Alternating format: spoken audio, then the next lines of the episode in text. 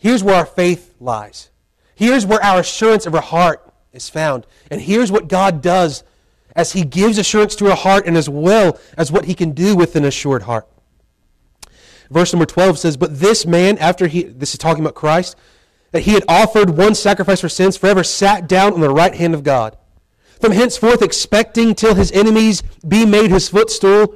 For by one offering he hath perfected forever them that are sanctified, whereof the Holy Ghost also is a witness to us.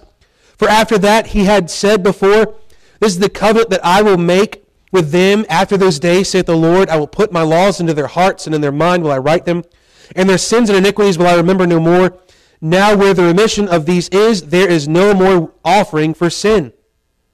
Having therefore, brethren, boldness to enter into the holiest by the blood of Jesus.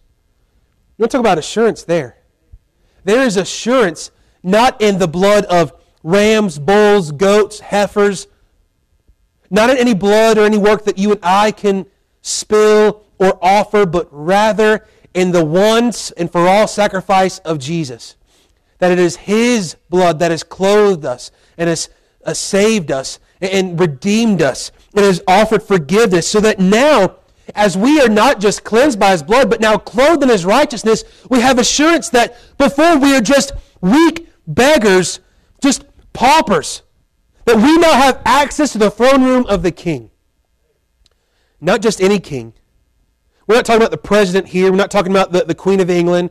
We're talking about the King of kings and the Lord of lords. And we can go up to him and not just say, King or Lord or my master, but we can say, Father. And we can rest assured that Jesus is our friend. He is a friend to sinners. And He calls us His friends. He calls us His brothers. He calls us His sisters. He continues, He says, We have this assurance and this boldness to, to go to Him by a new and living way which he hath consecrated for us through the veil that is to say his flesh. And having an high priest over the house of God, let us draw near with a true heart. Now, this is the key for this passage.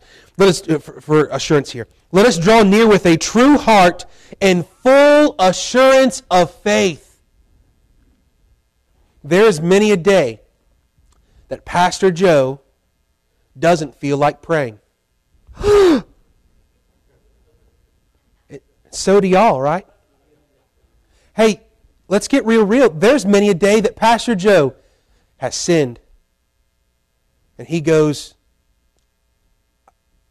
I don't know I can I, I don't even think I can pray. You ever been to that place where you know you need to pray because you know that's the answer, but because you've done something or thought something that you just go, I already messed up this morning, so God's not going to hear me the rest of the day. Anybody ever been there, right? There this morning, maybe?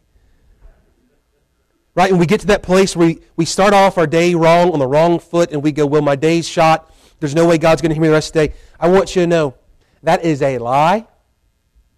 Because in that moment that we least feel like praying is the moment that we should be praying. Uh, the time where we feel the least worthy to go into this throne room and to approach our Heavenly Father through the blood of Christ is the very moment that we should have full assurance that because of that same blood of Christ, we can go and pray. We can have the confidence of asking for forgiveness and to be fully assured that God will give us forgiveness of sins, and that there already is forgiveness of sins, and that there is then a restoration and a fellowship with God through Jesus, His Son And that we can draw near with a true heart, with full assurance of faith. Because, look at the next part. Having our hearts sprinkled from an evil conscience and our bodies washed with pure water, let us hold fast, to, to cling to, to hold tightly to the profession of our faith without wavering. I believe that there are many who make professions of faith based upon something that they've done or based upon an emotional little tingling and not the true conviction of the Holy Spirit in a true repentant heart. Therefore, their profession is not a possession of Christ, and their profession leads them to doubting and leads them to wavering. However, if we are truly in Christ, even on those days, like Pastor Joe, who has sinned, doesn't feel like he that God will even hear him or accept him, through the blood of Christ, I can have full assurance to go, God, I know you hear me.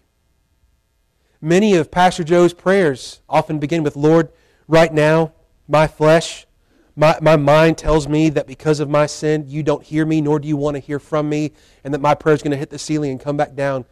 But God, I know, I know, because of what Jesus has done for me, that not only do you hear me, you understand, you hear my heart, you see my heart, and you desire for me to come unto you and find my rest. I would say it's probably much of my prayer life. It's continuously going back and trusting and going back to the truth. Because look at verse 23. Let us hold fast the profession of our faith without wavering, not because we don't waver, not because we are so strong, but rather because he is faithful that promised. Not because I'm faithful, not because I've made my promises and my vows, but because Jesus has made his promise. Jesus is found faithful at all times and to all who call upon him. And let us consider one another to provoke unto love and to good works. An assured heart becomes a heart then that moves for God because it is a heart that is moved by God. It is a heart that is moved by God to come to God. We desperately need this today. To have this confidence. Our salvation, the assurance of our salvation, is a confidence in the work and person of Jesus Christ. This confidence in the work of Christ in our lives gives us the power and boldness to hold fast the profession of our faith without wavering, for he is faithful that promised. Today we're going to bring it to a close this spot because I know if I start, I won't quite finish.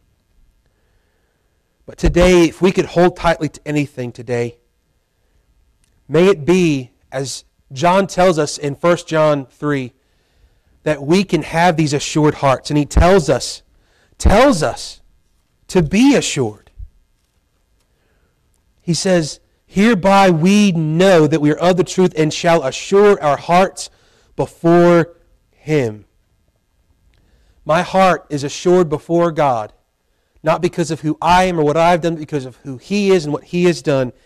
And I can cling to the wonderful, beautiful promise of Hebrews 10:23. The reason why I can hold fast is because he holds me fast.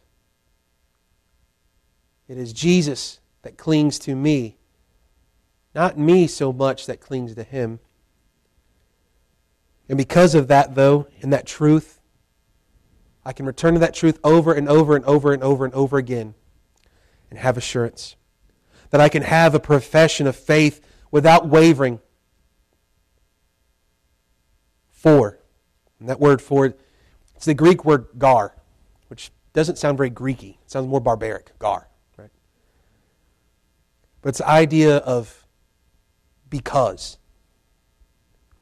Because he is faithful that promised.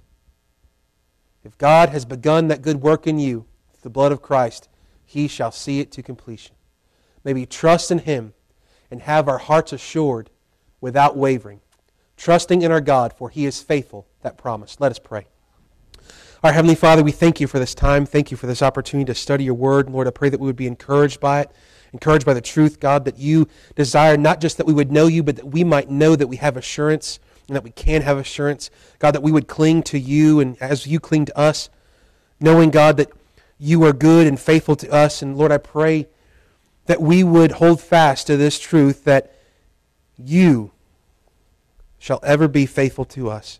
God, I pray that now we would have our hearts filled by your word, and that our hearts would be filled so that we might worship you and praise you in this time. We give this over to you now. We thank you once more. In Christ's name, amen.